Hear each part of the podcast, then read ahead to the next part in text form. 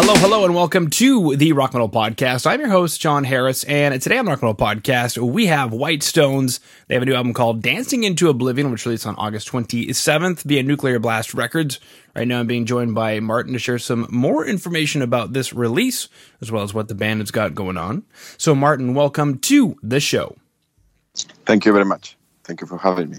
Yeah, absolutely. Great to have you on. I'm digging the tracks, I'm digging what I'm hearing. My first question is a broad stroke question. It's Dancing into Oblivion. Tell us about this album. What went into crafting this album or and or what did you guys intend to create with this album? Well, uh, it's just an album, really. uh, this album, I started writing the music uh, pretty much the week after we released the first album, Kuarahy. Uh, and that was the same week as the lockdown started. Uh, so, I mean, I kind of understood that I will be home for a while, so I took advantage of this time to create this album. Uh, if we will be in normal times, I will be on tour with Opeth. So, so that was the reason because I had so much uh, time off, and then I wanted to to make this record because it will be keep, keep my my mind busy in a way, keep me sane, and uh, and I I'm very glad that I took advantage of these weird and bad times to create the album. I mean, I'm happy for that. Yeah. Yeah. You mentioned something super important during this time, which is, you know, keeping me busy, keeping me sane. And silly question, Martin, did it work? Did it keep you sane during this crazy time? Yes, it did. Um, I'm a guy that need to have some projects in mind uh, to to be as good as I can, and that was not an exception. Uh, for me to having this project in mind during all this year it was perfect because I was focused on the music all the time. Of course, I was my family, but uh, otherwise I was focusing on the music, and and that's that's something I, I enjoy being busy with music. You know? So it was good for me. Yeah. Now you mentioned that it was obviously done during uh, lockdown time. Did that change the creative process at all for you? I guess it did in some some way. Um, you know when you're writing music it's pretty much uh, emotions you have in your body and and then you you put sounds well um, on what you were feeling. Uh, so i guess it did in a way. Um, it helped me to create these kind of dark sounds. I like when music uh, has these emotions dark emotions in a way. So it did help in that sense yes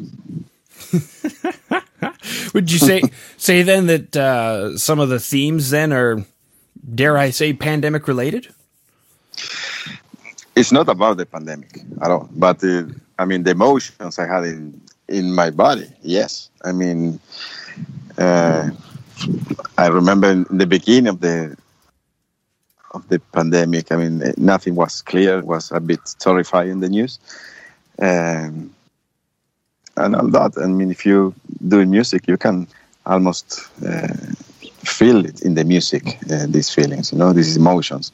So yes, I guess it did help me to to get inspired at least uh, to write the music. Yeah, exactly.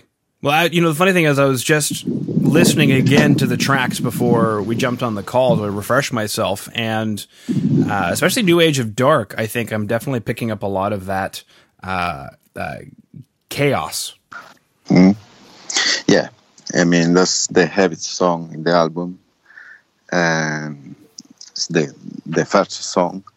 And yes, I mean I think it, it represents good the, the, the feeling of what you will hear on the rest of the album.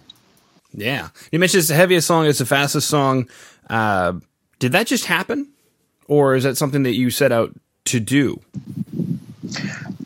It just happened, really. Uh, when I was writing the songs, uh, I think that was the first song I, I wrote actually, uh, New Age of Dark. Uh, but I didn't have any idea. The only the only thing I had in mind uh, when I started writing the, the music was to to have these interludes in, in between the heavy songs, uh, the more calm interludes, and to create some kind of uh, nice dynamic or atmosphere uh, for the listener uh, when you listen from start to end. So that was the only thing I have in mind, and this time I I kind of like the idea to to make the music a little bit more technical, a little bit more complex, the songwriting compared to the first album. Um, but that that was it pretty much. The rest kind of came came back in the flow, you know. Yeah, there's actually going to be there's a couple of, of follow up questions I was going to have there, Martin, that you touched on was, um, you know, since you started immediately writing after the first album, were there any breadcrumbs? I like to call them breadcrumbs. Uh, you know, from the first album, maybe some songs that were kicking around, um, or some attitudes from that album. But it sounds like New Age of Dark was, you, know, you said the first song that was written. You wanted to go more technical and complex. Um, did New Age of Dark then set a bit of the tone for the record, or did you just let the process be until the end of the writing? No, I just let the process be to the end because. Uh, as I say, I kind of, I just was, I was writing what I like to write in the, the moment. Really, I didn't plan much, so every song, I guess, is a bit different from each other, but at the same time, I guess you can hear it's the same band. Um, so I think every song is a bit different in a way, uh, but um, but yeah, I think it fits well in, in, in the album.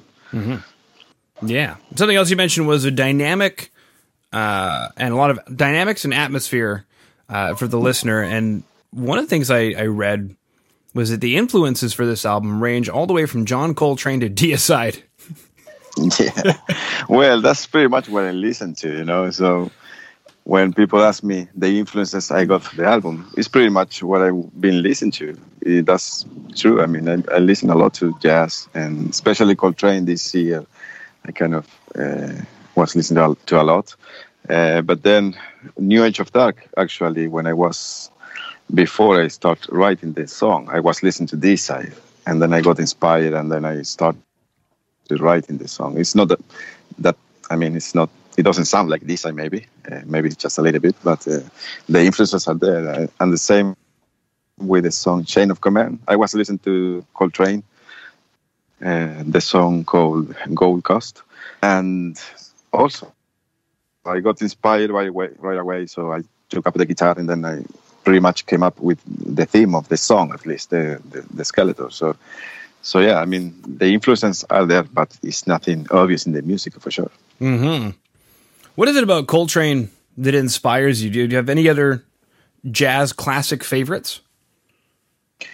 Well, I mean, I love Miles Davis, uh, Weather Report, and Jaco Pastorius. And I love a lot of stuff.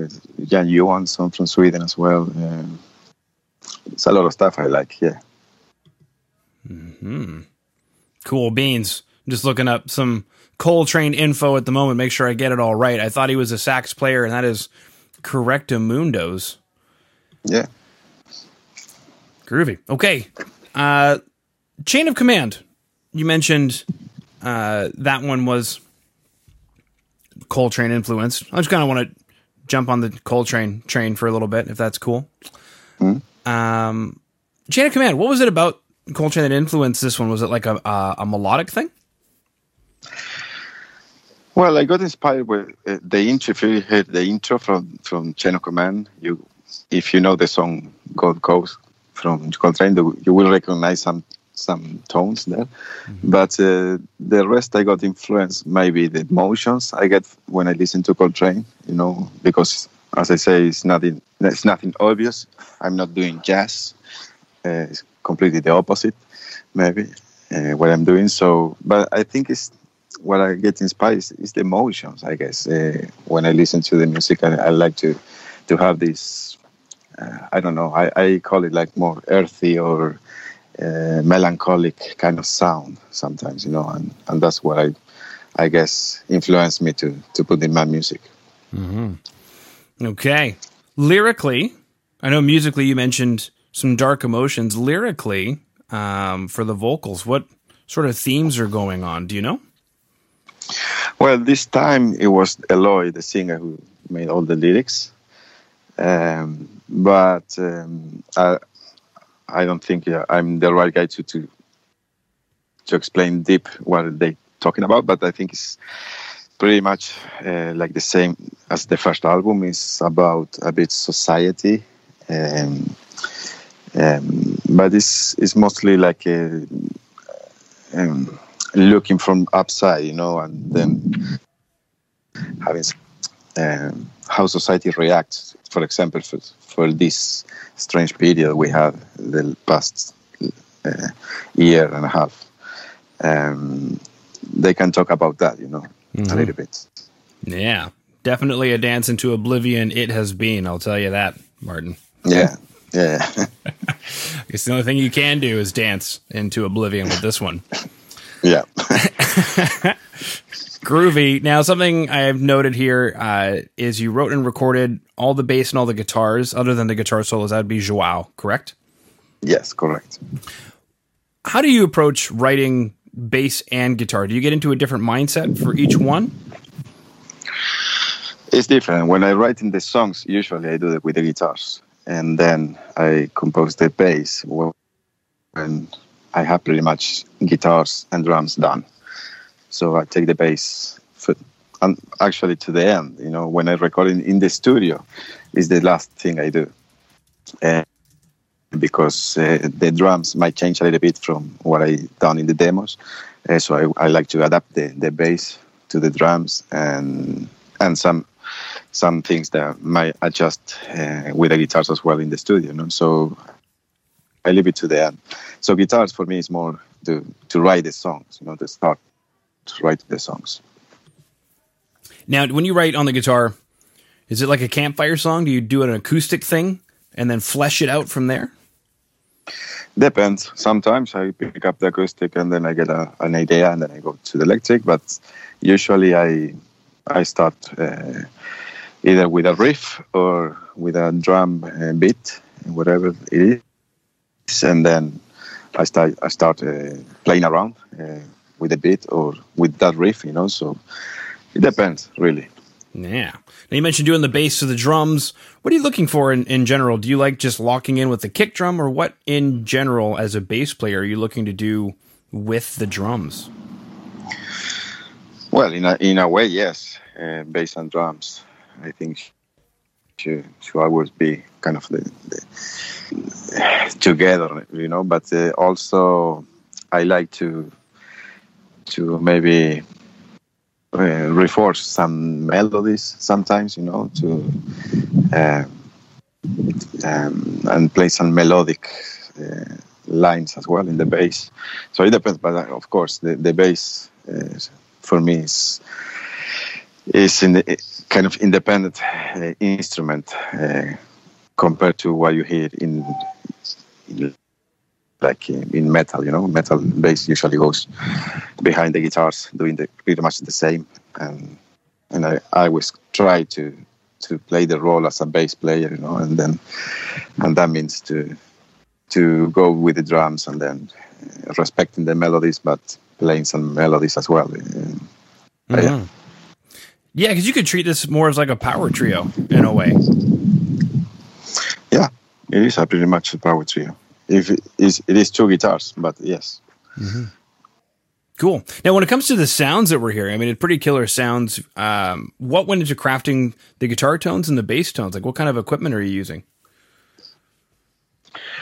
For the guitars, uh, for both albums, I use the same guitar. It's a Fender Stratocaster, single coil. Mm. Um, that's maybe not the most common thing in death metal in metal, uh, but I really like the, the, tone, and I use just a tiny bit of distortion also, um, and that's something I had in mind from the beginning as well uh, when it comes to to the sound because I try to set up the sound right away in the studio and well, what I play is pretty much what you hear in the, in the album. Mm-hmm. Um, and I think it gives the music it's more earthy in a way. It's more for me. It gives a more dark tone, when you use less distortion and, and I use this uh, this guitar in particular. Um, mm, and that's something I like. I like to hear the, the tone. I like to hear the fingers. You know, if you put a lot of distortions, it's a wall of distortion. You pretty much don't hear who's playing. Right. Uh, so um, that's something I had in mind in the beginning, and then I use the bass um, pretty loud in the music, but it's, it's, the sound is pretty fat and distorted as well. So it kind of gives you the the the, the heaviness in the music. Uh, so yeah, that's that's the combination I, I use for the both albums. That's cool. I mean, for anybody listening in right now, any guitar players who think that their Fender Strat can't do it, just go back and listen to this record and know that it's most certainly can do it. I dig that. That's cool. Uh, yeah, sweet. So we chatted about keeping sane during the pandemic. We chatted about harvesting those dark emotions in the body and turning it into a dance into oblivion. We chatted about, um, you know, listening to Deicide and then picking up that Fender Strat and just going to town. Uh, John Coltrane. Uh, what else we chat about? What else we chat about? We chat a lot about a lot of stuff. Chain of Command is a track that has a, a video for it. New Age of Dark is a track that has a video for it and those will be available in today's show notes. So if you're listening on Apple Podcasts, you're listening on Spotify, you're watching on YouTube, you're watching on the website, the rockmetalpodcast.ca, you can go ahead and click on the link to check out White Stones' Facebook page, the music videos for Chain of Command, New Age of Dark, and yeah, is there anything that we missed? Anything management wanted us to hit that I missed, Martin? I think it's been good, man. Sweet. Well, thank you so much for coming on to the Rock Metal Podcast today, Martin. Thank you. Thank you so much.